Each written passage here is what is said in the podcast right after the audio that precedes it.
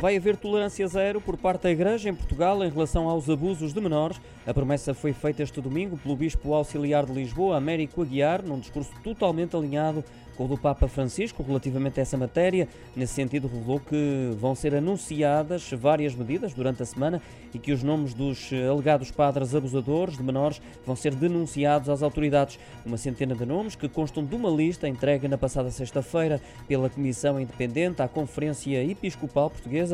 Relembro que foram validadas pela Comissão Independente 512 das 564 testemunhas recebidas e referentes a um período compreendido entre 1950 e o ano passado.